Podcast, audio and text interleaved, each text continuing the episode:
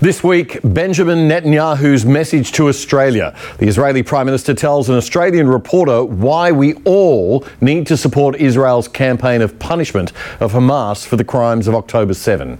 Tens of thousands marched for Palestine and a ceasefire in major cities all over the world. Ben Shapiro faces angry Muslim students at Oxford University. This is not a just war. What Israel is doing is not a just war. There is a difference between fighting the Nazis. It is not a just war when you fight a war against people who murder 1,500 of your civilians and take 233 of them, at last count, captive into tunnels. It is not a just war to obliterate them. Please name a just war. And what is the ARC conference? Is it the classical liberal answer to the socialist globalist WEF? We will explain and bring you some of the highlights from Jordan Peterson and our very own Fred Paul, who's there for ADH.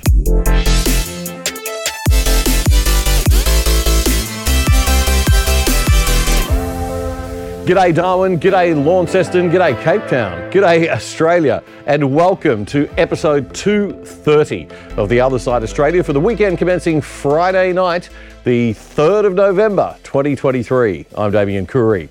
And this is the show that you should disagree with every now and again, because we're presenting views and ideas from a different perspective than the mainstream media here in Australia, which, especially in the realm of government-funded media, is extremely left-wing in its worldview, which would not be a problem, except they pretend they're presenting the news neutrally when they're not, and you're being forced to pay for it. We declare our bias right up front. We bring you the news from a classical liberal centre-right lens, which we believe is the way to look at the world, which is closer to the truth. And we invite you to explore that with us and disagree where you will. We're not forcing you to pay for this show like the ABC does, but we love having you watch every week, so welcome. There are a lot of people in Australia and the UK who are really certain that they are on the right side of history in calling for Israel not to continue its war on Hamas in the tiny but heavily populated Palestinian Gaza Strip. Like these marches in London at the weekend. They were there to demand a ceasefire in Gaza. Some were demanding a broader recognition of the Palestinian people, while some extremists were calling for an end to Israel altogether and praising the terrorist Hamas group. Authorities put the number of marches at 100,000, which is about 1% of the population of London, not a small number.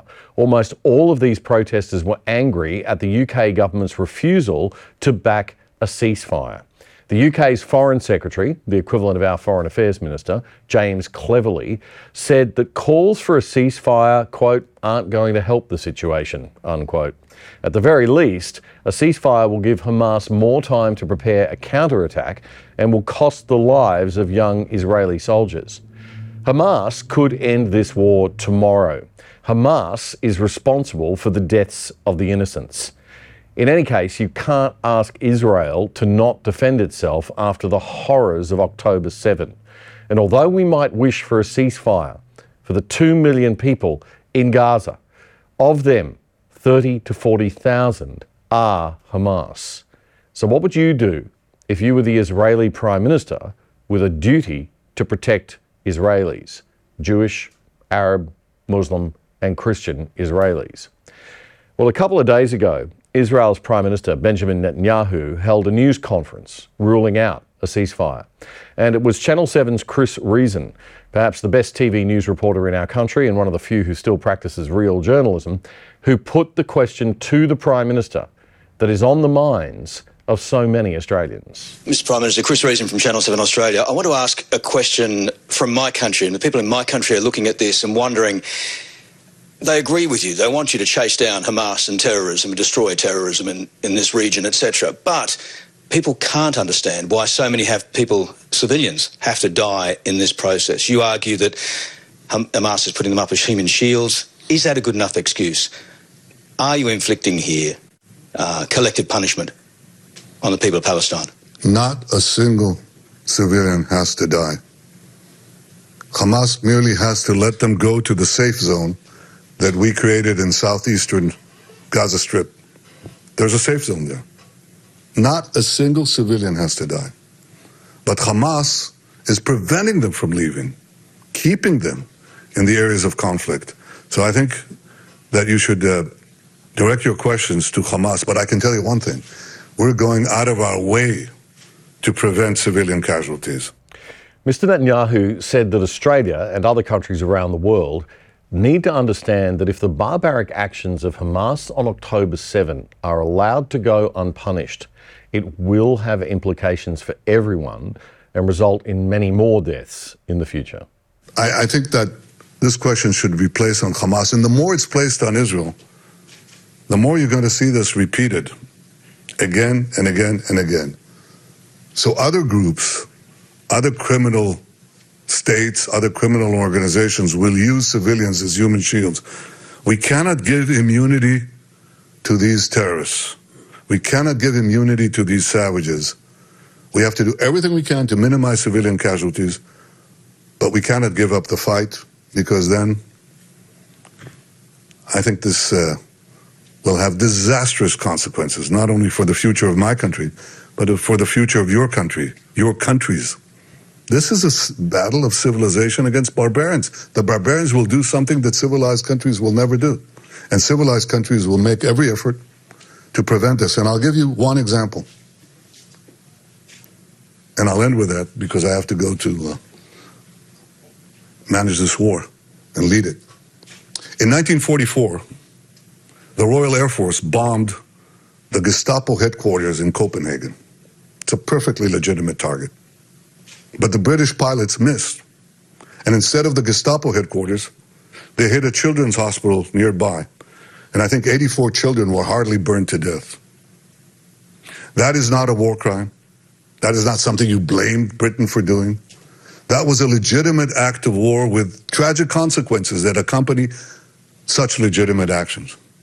And you didn't tell the Allies, don't stamp out Nazism because of such tragic consequences.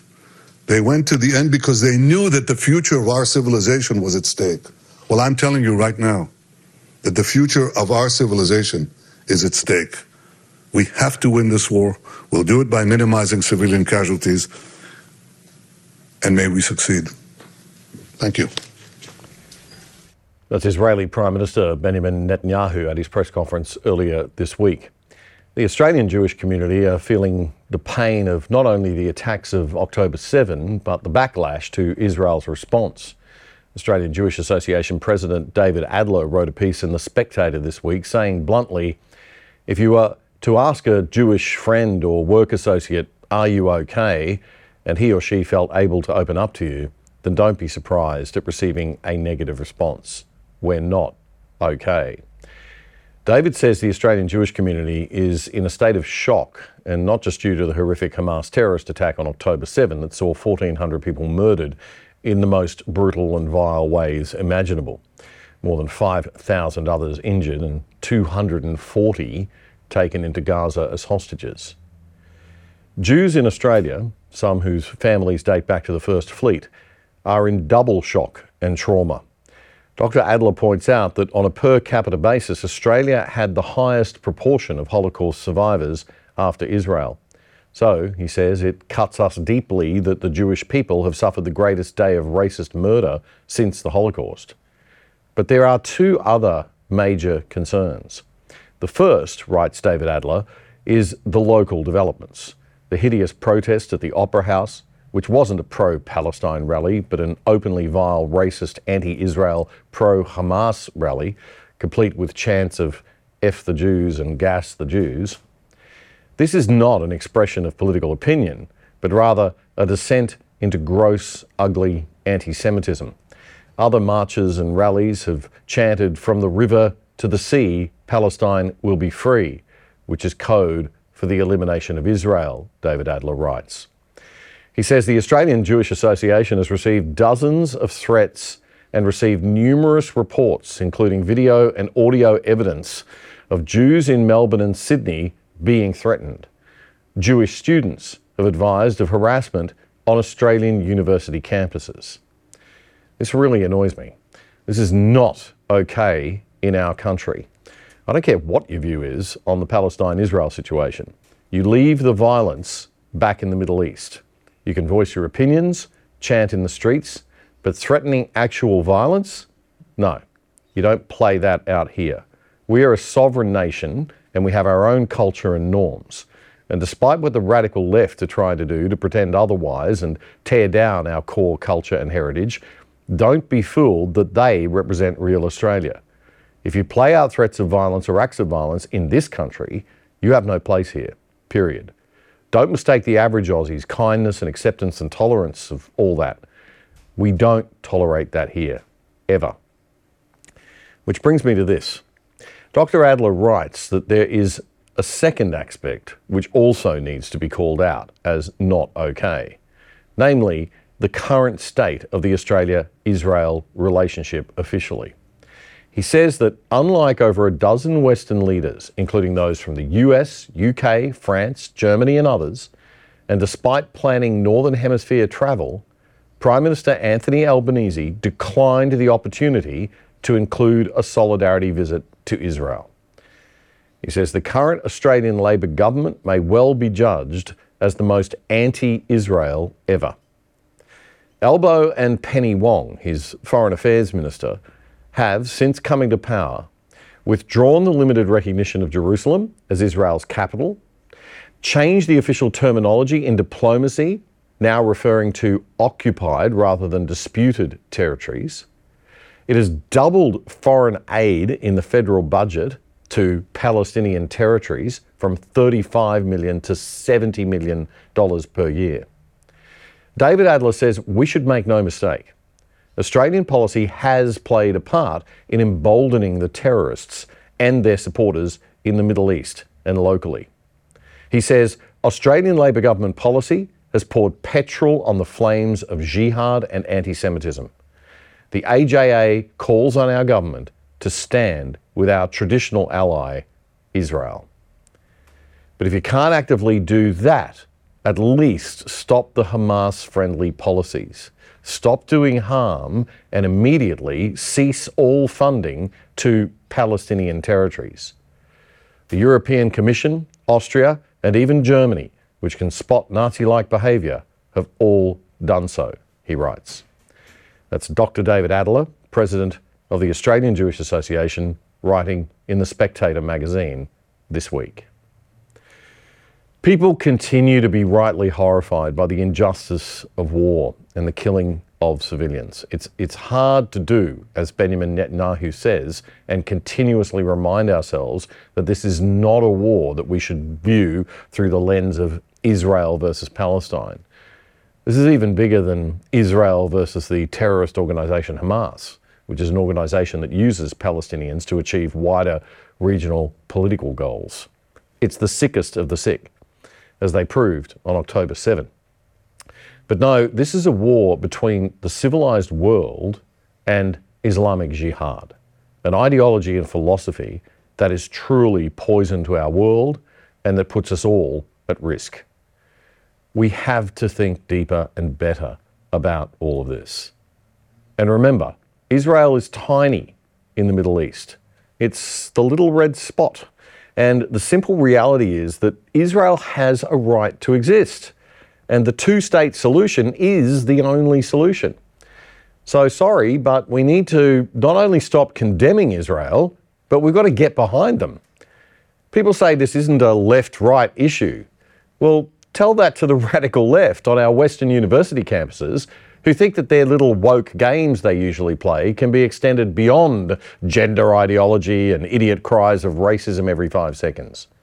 Sorry kids, this is the real world and the real world is ugly. This is not just the latest cool fad for you to latch onto with your silly wokeism. I'm personally disgusted by the behaviour of most Australian universities on this, and UK universities are even worse. Oxford University, no less, has been descending into scary levels of intolerance for diversity of opinion and over-acceptance of identity politics ideologies in recent years. And this was on full display at a recent appearance at the famous Oxford Union Debating Society this week by the young conservative American commentator, devout Jew, and Daily Wire host Ben Shapiro. Ben bravely subjected himself to an hour of torturous questioning from some of the most ignorant, yet highly educated young people in the history of the Western world. And they are all full of self-confidence and self-righteousness in that ignorance. How do you reconcile your conservative political views with the religious values of compassion and your own Jewish faith? And your stance on the Israeli and Palestine war? I don't see why it's uncompassionate to call for the overthrow of Hamas, a terrorist group in the Gaza Strip, which has been oppressing its people and stealing billions of dollars from its own people. Ismail Haniyeh is living in a five-star hotel in Qatar while his people are living in absolute misery because of a war that he initiated by killing 1,500 people inside Israel proper and then taking 233 hostages. I don't see why that's non-compassionate. It seems to me that compassion also requires that you obliterate terrorist threats to your own population. And that guy wasn't the worst one. Ben demolished student after student, including one who was so rude I refused to give him the time of day on this show, but you can watch the whole Oxford Union Question Time online. What Ben demonstrated was that every one of those opposing questioners was not accepting of any two-state solution. They accepted no historical claim whatsoever of Jews to any of the region that they believe is occupied Palestine. And that's just not a tenable or acceptable position in 2023. There is one clip from this session that's been going viral, and I want to play you the longer, full version of this interaction because I think it's a very, very important one, and it's compelling viewing. It's a little long, but hang in there. It's very good viewing and listening. If Israel is justified in killing civilians because of the acts of terror committed by Hamas, why isn't Hamas justified in doing what it did? Because Israel is keeping 13,000 children. It has tried them in military courts. Since the establishment of Israel, 55,000 Palestinian homes have been bulldozed. So why isn't Hamas justified in doing what it did if we use your logic? So I'm going to answer your question, then I'm going to ask you a question if you don't mind. Is that all right? So so my answer is that Israel would not be justified in killing Palestinian civilians because of the actions of terrorists. Israel would be justified in attempting to kill terrorists, and civilian casualties are a cost of war. That is just a reality of life. During World War II, there were 70,000 Brits who died during the Blitz bombing, and there were 2 million Germans who died, civilians who died during World War II. And I don't see a lot of monuments in Britain because of the 2 million civilians who died in Germany. The costs of war are brutal. They are terrible. They're horrifying. There's a vast difference in moral scope between deliberately going into a civilian area and murdering everyone you can find and trying to kill a terrorist who is deliberately hiding beneath a civilian area, hiding their rockets in civilian areas, starving their own people. There is a vast difference. Okay, so now I get to ask my question, if you don't mind. So my question is, do you believe that there is a moral difference between Hamas going into, for example, Kfar Aza and murdering entire families, and Israel attempting to target terrorists and accidentally hitting civilians? Israel is effectively doing the same because Gaza is the most densely populated region in the world. There are 15,000 people per square mile. So does Hamas get immunity because they're there? So Hamas gets immunity. So Israel has killed 3,500 children in the past 3 weeks. That's more children than have died in conflicts around the world in each of the last 4 years. So just to be clear, your logic is that if you're a terrorist group located in a densely populated community and you hide behind civilians, you're now immune. Where are the children meant to go? So you're immune. Okay. That's a violation of the Geneva Conventions, but okay. You're now immune. Your logic is that if you're a Hamas terrorist... since 2005, 23 out of every 24 conflict deaths have been Palestinian. I don't see any moral equivalency there. It's clearly unjust what the IDF has been doing to the Palestinians because there's a vast disparity between the number of Palestinians being killed and the number of Israelis. I mean, I would certainly hope that Israel is killing more Hamas. This isn't a conflict. This isn't a conflict. This is one-sided ethnic cleansing. So, again, I'm just asking you, if based on the numbers, more Germans died than Brits in World War II, did that mean that the British were wrong in World War II? Because they did. Many more Germans died than Brits. Based on the numbers, does that mean that Britain was wrong in World War II? Britain wasn't bombing civilians.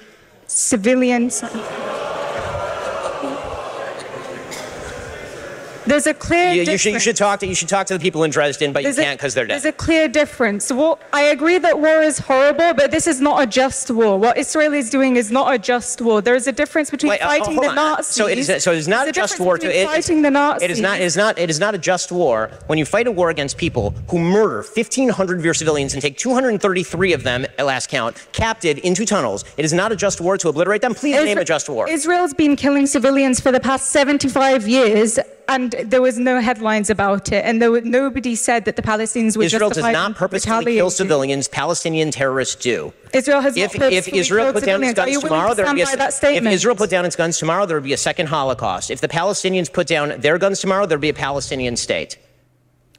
And that pretty much sums it up, and is why this is a war between the civilized world that wants a fair solution and those who just want it all their own way. Add Islamist jihad to the mix and you get October 7. This is an existential question for Israel. Let's hope it doesn't become one for all of us. One thing is for sure, the West can't survive this culture of moral ambiguity that we've descended into.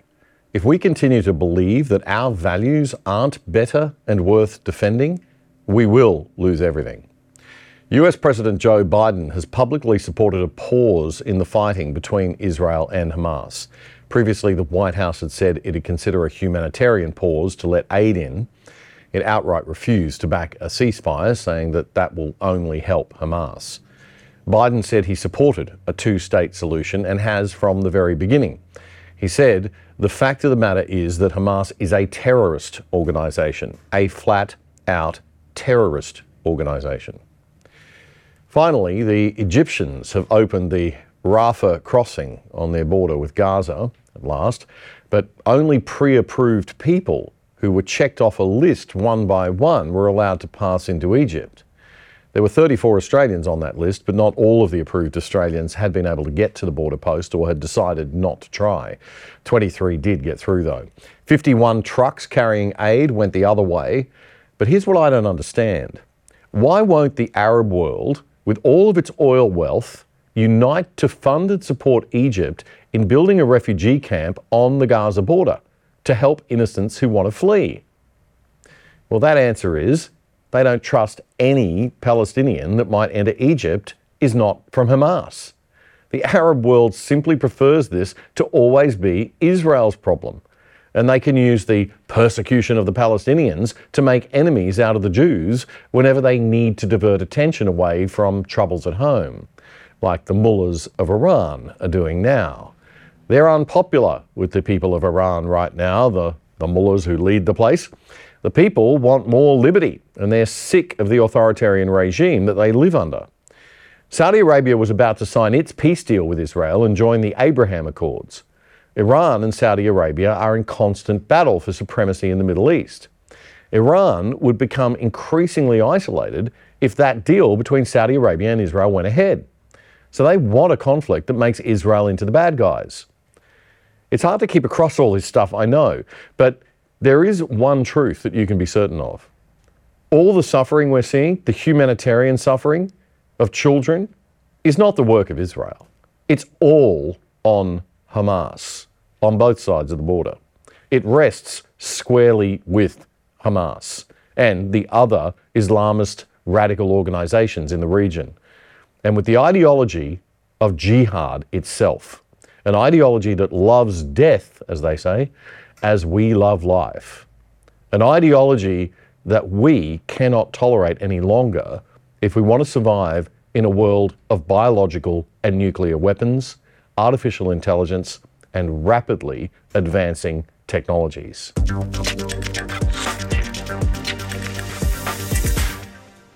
The left-wing media are freaking out this week that classical liberals and conservatives are daring to hold a global conference in London. The first ever ARC conference, created by Dr. Jordan Peterson and hailed by some as a new annual think tank meeting that might balance out the globalism and socialism underpinning the annual World Economic Forum. ARC was held in London from Monday to Wednesday this week. And thanks to ADH TV, you can enjoy a whole slew of the fantastic presentations and speeches from some of the world's best speakers and thinkers. We're carrying the conference for you on demand here on ADH.TV, totally for free. So do check it out. Well, predictably, the left-wing media are doing all they can to make the ARC conference sound evil. This really is getting tiring, folks. They did it to CPAC. Every time conservatives or classical liberals meet, publications like the socialist online Guardian newspaper start their propaganda machine, and they start to wheel out all the usual tropes. This week, The Guardian Australia howled in protest that former Prime Ministers Tony Abbott and John Howard are among 6 Australians who joined a global group fronted by Canadian psychologist Jordan Peterson and backed by a pro-Brexit hedge fund billionaire and a Dubai-based investment group. Oh no! Not Jordan Peterson! Not some people who are pro-Brexit. Oh no, that's not allowed. And not an investment group based in the Middle East. Ooh, that must be bad. Honestly, The Guardian Australia reads like a tragic undergraduate university newspaper written by 20-year-olds who've just discovered Marxism in the past week. It really requires an absolute lobotomy to consume the drivel that they pump out. And I think their day is done. The day of Aussies seeing only one way of looking at the world is over. So back to the real news. About 1,500 academics, business and government leaders, media and thinkers attended the inaugural ARC conference in London this week. Many more than 6 people from Australia went along. I personally know of 10 very high-profile people that went along. Jordan Peterson opened the gathering with this explanation of ARC's purpose. Why ARC? Why the Alliance for Responsible Citizenship? Well, the ARC, I suppose, is our movement into the future. And that begs a question, which is, how should we move into the future? How should we conceptualize the future? Or perhaps even, what is the responsible way to conceptualize the future? Now, this is a complicated problem, and it shouldn't be taken lightly. Dr. Peterson says the future is a very uncertain place, and it's open to multiple interpretations by different people looking at it in different ways. One interpretation is that we live in a world that's characterized by intrinsic scarcity and terror, that we must be apprehensive in the face of the potential apocalypse, that we need to batten down the hatches and restrict, that we need to subject ourselves to an ever-increasing level of control, that we need to cower and demoralize our young people because there's not enough to go around and the devil take the hindmost.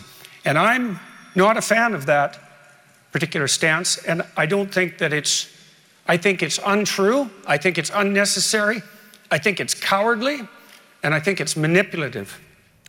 Dr. Peterson says we do have reason to be apprehensive about the future. We are fragile, mortal and vulnerable creatures, and we are all going to die one day. And so you might think, well, why not despair in the face of that?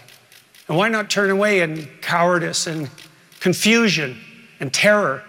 Why not give up all hope and responsibility? Why not abdicate that to those who might help, what, provide us with what we want as a consequence of our whims and alleviate our divine responsibility? Dr. Peterson then invoked one of the most philosophically profound books of the Christian Old Testament and Jewish Hebrew Bible, the Book of Job, the story of a man upon whom all the worst possible fates in life all seem to descend all at once. Dr. Peterson told the ARC opening session that is the burden all of us will bear at least sometime in our lives, being pushed to the limits of what we can tolerate, wondering how we can possibly go on. We have the responsibility, and not the naivety, right? The responsibility to face an uncertain future with faith and courage. And that faith doesn't mean the willingness to believe preposterous stories designed for naive children. It's the faith that's necessary to confront the future properly is indistinguishable from courage. Like, what could be? Well, the worst we can possibly imagine. What else could be? The best we could possibly hope for. How do we determine which of those two potentialities make themselves manifest? Well, we do that as a consequence of faith. We make the presumption that despite the evidence that might present itself to us about the fundamental hopelessness and meaninglessness of existence, to take the nihilistic stance that the fundamental essential aspect of being itself and of human being is positive and noble and worthy. And to act in accordance with that as an axiom, to decide that that's worth staking yourself on, because you're going to stake yourself on something, or you'll stake yourself on nothing. And that's not a wise decision. And so maybe we stake ourselves on courage and say that despite our limitations and the magnitude of the task that besets us, that unbeknownst to us and in a mysterious manner, we have the capacity, if we conduct ourselves properly, to make the best of anything that presents itself to us, to make the very desert bloom. And that's a different vision than a zero-sum Malthusian nightmare that's been presented to us. Dr. Peterson's whole opening speech is here on ADH TV for free for you to watch later, and I strongly recommend it. It's excellent, and taking clips out of it just doesn't do it justice. But there's a little bit of it, a little bit of the good bits for you to have a look at anyway. The ARC conference was officially opened by Baroness Philippa Stroud. She's a member of the House of Lords in the UK and a member of the UK Conservative Party and co-founder of a think tank called the Centre for Social Justice. There was once a day in Western nations where we took seriously the extraordinary value of every single human being. The fact that each person was made in the image of the divine, that profoundly impacted the very foundations of Western civilization. Baroness Stroud says it was as this truth permeated our societies that the pillars on which our societies were erected were built. It was also once recognised that society works best when those pillars of freedom of conscience, freedom of speech, freedom to meet and to gather, freedom to sell and exchange are honoured. Oh dear. Don't remind The Guardian, the ABC or our university social science departments of that. They think all the freedoms that we enjoy just fell out of the sky and it'll be taken for granted. Philippa Stroud then went on to remind us of the very important social contract that European Enlightenment values and the British system of law and government are built upon. Something that we've been forgetting to teach kids at school and in our unis for about 50 years or so. These freedoms led to an understanding that if I worked hard and invested my time, my energy and money into an entity, that my right to what I created was protected and the rule of law would be upheld and the democratic order would be established. And this is what a lot of people on the left forget when they cry that they want to tax you, that they want to redistribute wealth, that they want to take land off you and give it back to the traditional owners. They forget that the blood, sweat and tears that people have invested into developing, growing and building things has to be paid back. That if it isn't paid back, the natural order will kick in and people will stop bothering to develop and build things. And if our goal as a society is to get our best and brightest people producing as much value and wealth and health as possible for the rest of us, that we need to reward their striving and their thriving and not steal the fruits of their hard work through high taxes for redistribution.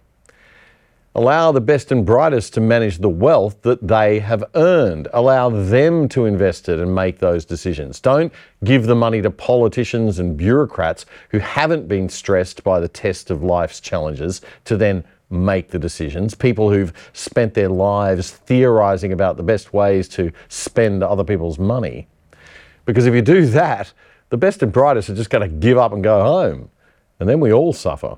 We are aware that we are meeting at a time when many of our nations are internally divided, where intolerance is on the rise, and where we are facing a geostrategic threat rooted in the weakness of the West. And over the next 3 days, we will investigate how we have arrived at this defining moment of our societies. We're going to debate what needs to be renewed. And finally, we're going to identify a clear path forward full of strength, hope and vision. Baroness Stroud said that she's asked many members of the ARC Advisory Board why they are committed to being involved with the organisation. The overwhelming response I received was, This is a civilizational moment. There is a lot at stake. But also that we can't just wait for someone else to act. We all need to take responsibility. We all need to play our part in rebuilding a better world. If we don't act, who will? But we are also extraordinarily hopeful.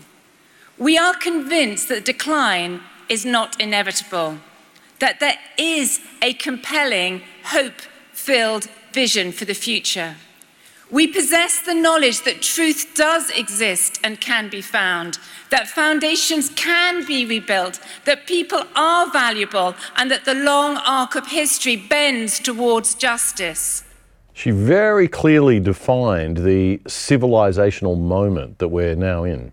When one generation no longer esteems its own heritage and fails to pass the torch to its own children, it is saying, in essence, that the very foundational principles and experiences that make it the society that it is are no longer valid.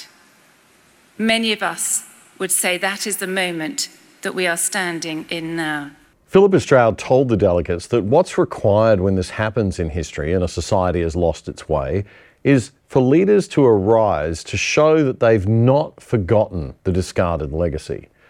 She says the vision for ARC is to build a community of people with courage and strength who will rebuild the foundations of our nations on a story of optimism that sees a future of abundance and opportunity rather than scarcity and decline. So, ladies and gentlemen, as we open this inaugural ARC conference, we invite you to go on the journey from darkness, fragmentation, division, polarisation and intolerance to a better story, one that is rooted in the infinite value of every human being, built on the freedoms of freedom of conscience, freedom of speech, freedom of assembly, and woven together with kindness, faithfulness, gentleness, and self-control by a responsible people. God, it's nice to hear some positive things about the Western world and Western culture for a change, isn't it? Baroness Philippa Stroud there, opening the 2023 inaugural ARC conference in London.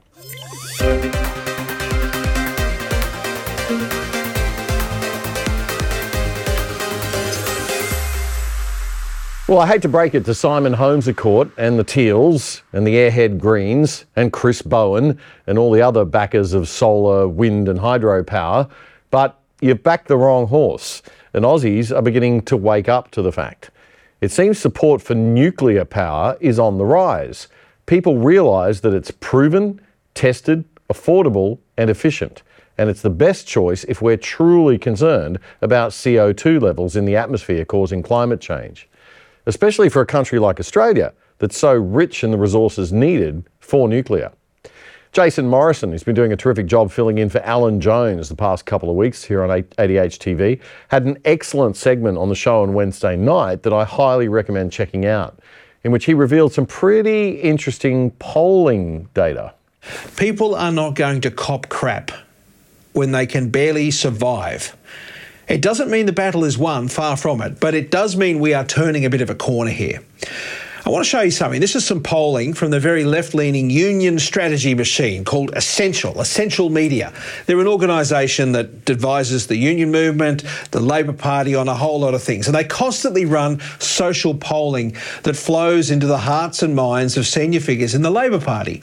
And don't think for a matter that this is just a, another poll. These are the sort of people who help put policy together. And I think what this polling is going to show is that Australians are waking up. Have a look. After more than a decade of paying far too much for anything, suddenly we get a poll that says, do you support nuclear power? Guess what? The trend is yes.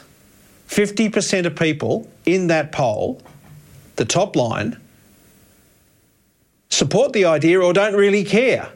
There's only 33%, the red line below it, that actually oppose.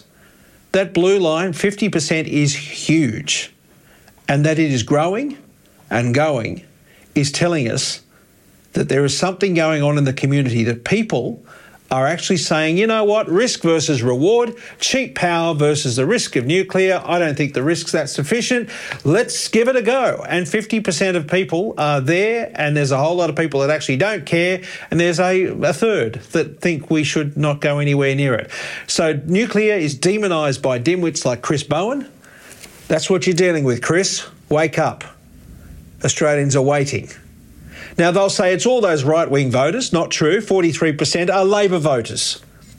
40% are Greens voters. I'm not kidding. This is the essential polling. They support nuclear power. Let's move on. Another graph here. I wonder how that went down in Chris Bowen's office. Probably the same way when they saw this one we showed you yesterday, just really quickly. This is a graph that tells us that people have had enough of doing things for the sake of doing things for climate change. See the top one sloping downwards? It's always meeting up with another one. Not doing enough versus doing enough. They're almost the same. That's a worry because that is going down, down, down. People can smell the bullshit. The tide has turned, finally. Jason Morrison there, filling in for Alan Jones this week here on ADH TV, and I hope we're going to see a lot more of Jason in the future. Meanwhile, back over at the ARC conference in London, a leading Australian energy expert says Australia is foolishly making all the same policy mistakes that Germany did, which have led that country into a serious energy crisis.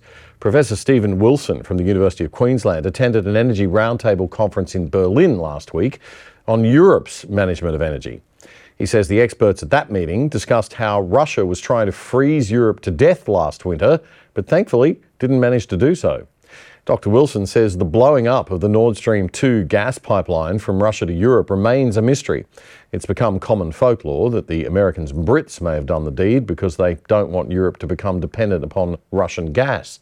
But there are equally strong theories emerging that it may actually have been the work of the Russians themselves to try to freeze Europe.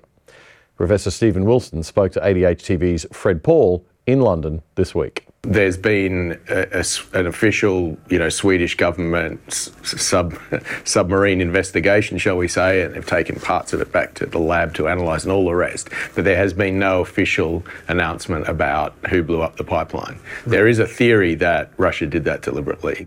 Europe has survived so far. What is the prognosis for Europe now? I think there's a view that the energy element of the war will intensify. This is the war in Ukraine. Yeah, and I think you have to remember that Germany has taken, a hit. They've closed plants down, industries down. So there's economic suffering to make sure that they could get through with other supplies, and they've managed to keep to stay warm last winter.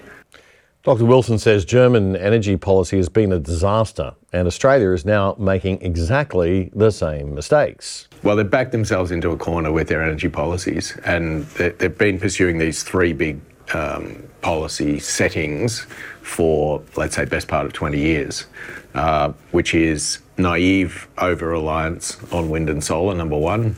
Number two, not properly respecting or understanding the importance of gas security of supply. And number three, rejecting nuclear energy. And the reason that this is, surprisingly perhaps, the striking thing is that in Australia, we are copying, if you will, those same three big energy policy blunders. Okay, let's look at that then. So we are behind them. They've already gone down that road. Mm. How badly have they suffered as a result? And are we heading in the same direction? Yeah, we are heading in the same direction. There's a tendency to think that we've got natural advantages Germany doesn't have. We are an energy exporter, coal, LNG, uranium. Germany is an energy importer. But they've got some advantages we don't have. Like, they're a European country that's part of a large interconnected European system. We in Australia are an island. So the way that the consequences play out for Australia will be different in the details than the way they play out for Germany, but the basic mistakes that are being made are the same. Stephen Wilson says Australia has built a lot of resilience into its power grid, which is why we aren't feeling the effects of the bad policies yet. It's like, you know, oh, I could drive around without my seatbelt. Oh, I could, you know, drive above the speed limit. Oh, I could, you know, drink and drive, you know, and oh, I survived, everything was fine, I haven't had an accident yet. But what you're doing is you're increasing the risk of disaster. Yeah. That's essentially what we're doing in the power system. That's adjunct professor Stephen Wilson. He's a doctor of medicine and a PhD, speaking in London to ADH TV's Fred Paul this week. Chris Bowen, are you listening?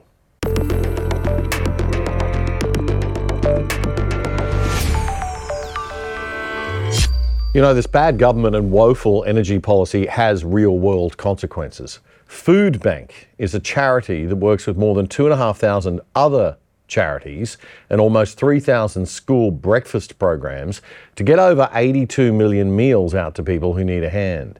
It's like a wholesale collection, storage and distribution business operation, a charity that serves charities. Well, Food Bank came out with some pretty disturbing statistics last week that really show how bad the cost of living crisis is and how much it's hurting regular Aussies. According to the Food Bank Hunger Report 2023, 3.7 million households went hungry at some stage in Australia in the past year. That is an extraordinary number. It's more than all the households in Sydney and Melbourne combined. Brianna Casey is the CEO of Food Bank Australia, and she says hunger in Australia is not only happening, but who it is happening to is changing. We've seen a really alarming trend over the last 12 months where more and more people across Australia are finding themselves making unenviable choices about where they're applying their scarce resources. We've seen growth in the number of people needing food relief. We've also seen changes in how often they're needing food relief. And I think what will shock so many people out there is that of all the food insecure households across Australia, 77% of them are experiencing food insecurity for the very first time. They've never had this confront their household before. It's quite shocking. Brianna Casey says the housing crisis and the rising cost of housing itself is at the heart of the problem. I think what is going to surprise a lot of people is the true reality of what's happening with the housing crisis in Australia. We know that half of all renters and a third of all mortgage holders are now struggling to put a meal on the table. It is a situation that's become a crisis in Australia. And when we are looking at the cost of living crisis, this is no longer about the cost of living. This is the cost of surviving. Food Bank reports that more than half of food insecure households have someone in paid work, 60%. And those experiencing food insecurity for the first time are younger, with mid to higher incomes. It's the mums and dads who are going home at the end of the day saying they've had a big lunch at work and they don't need dinner because there isn't enough food to feed themselves and their children. It's the university students who are going entire days without eating. It's the elderly who suddenly think that it's okay to have one meal a day. I mean, it's unbelievable that this is happening in such a wealthy country. It really takes, you know, some pretty amazingly bad management from our politicians and from our bureaucrats, especially our bureaucrats, to get a country like Australia, a country as rich as Australia, into such a ridiculous situation. Now, once again, it seems to me that big government is the problem, with red tape and green tape getting in the road of property developers who want to get stuck into building new homes.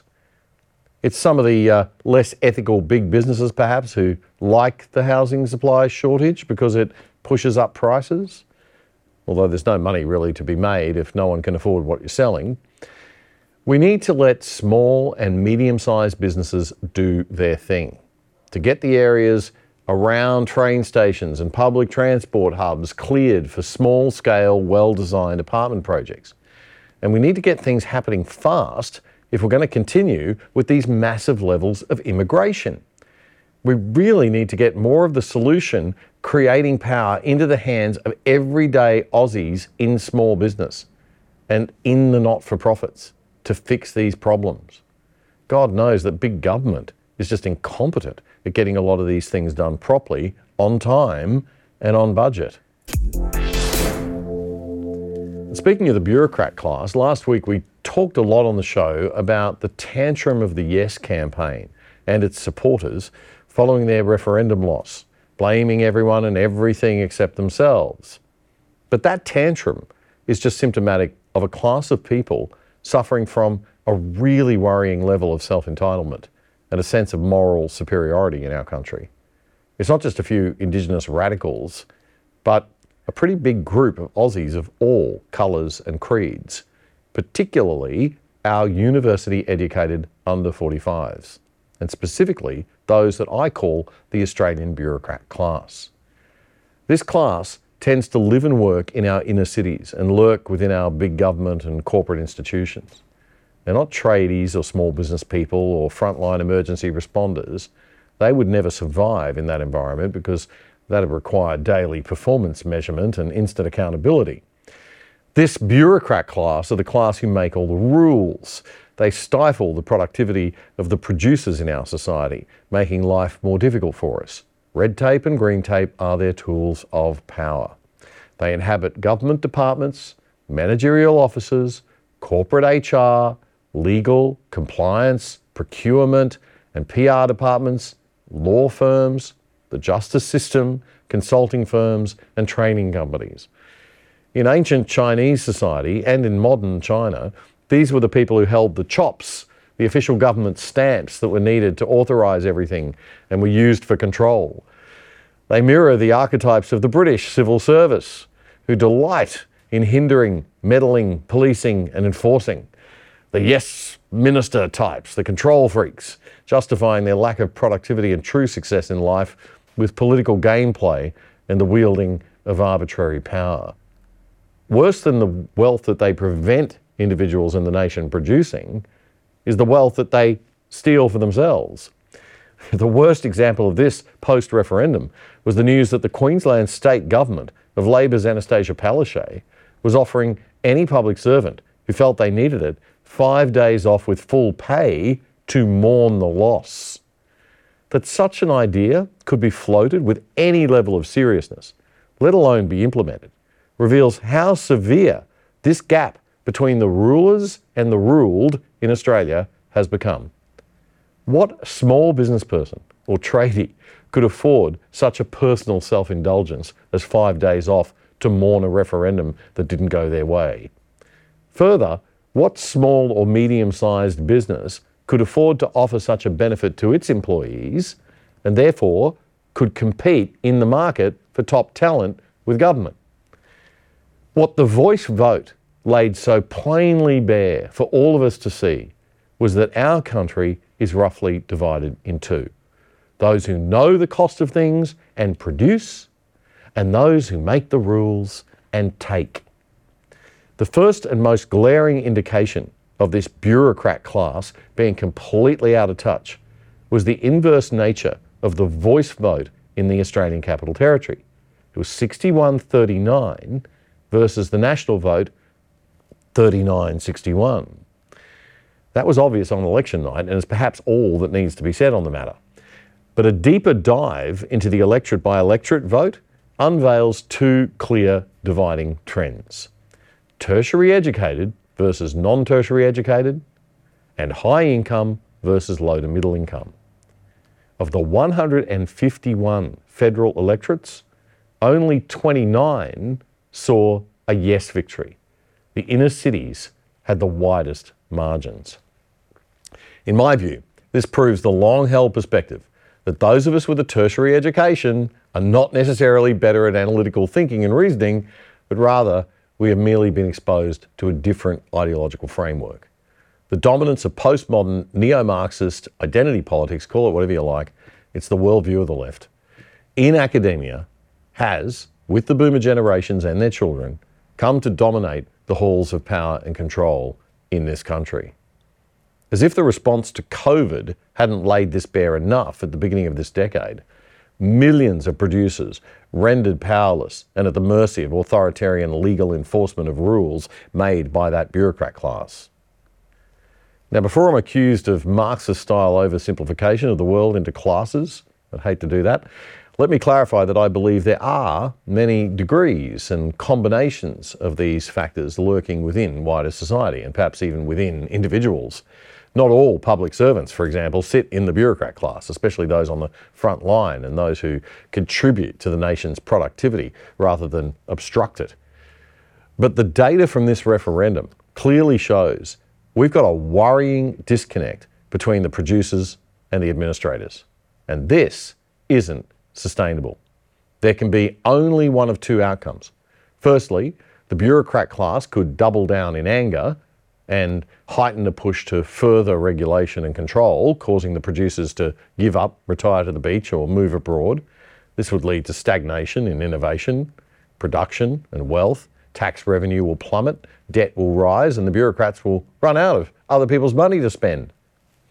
Or the bureaucrat class get the message, restrain themselves, unwind excessive regulation and control, drop identity politics-related programs, and seek to properly serve the producer class instead of ruling over them. This will cause producers to re-engage, build businesses, and create employment, drive innovation, production, and wealth. Tax revenue will be adequate to sustain this trimmed-down bureaucracy, and there might even be enough left over to pay down our crippling debt. But if I were a betting man, sadly, I'd say the naive response of the referendum's losers and the subsequent push now for misinformation laws suggest that the control freaks will stand triumphant atop a pile of ruins and rubble in a decade or so. And the first scenario is sadly more likely to play out. But we live in hope, especially after ARC. And those of us working for the second outcome must carry on fighting each battle as it arises. Imagine though how great Australia could be if we united behind true laissez-faire, hands-off, free market liberalism, low tax and minimal regulation. Alas, we suffer at the hands of those who believe that they know what is best for all of us and think that they have a monopoly on good. And that, my friends, is all we have time for this week on The Other Side Australia for the weekend commencing Friday, November the 3rd, 2023. The ARC conference is totally available, so much of it, so much content right here on adh.tv if you want to watch some of the great speeches from that. We're going to continue in the coming weeks on The Other Side Australia right up until the end of the year. We're going to keep bringing you segments from that conference because I think there's some really great stuff there and we can't cram it all into one show. So we're going to have a little ARC segment probably in every show that we do from now until we close up for 2023. But have a great week and we will catch you on The Other Side Australia next week.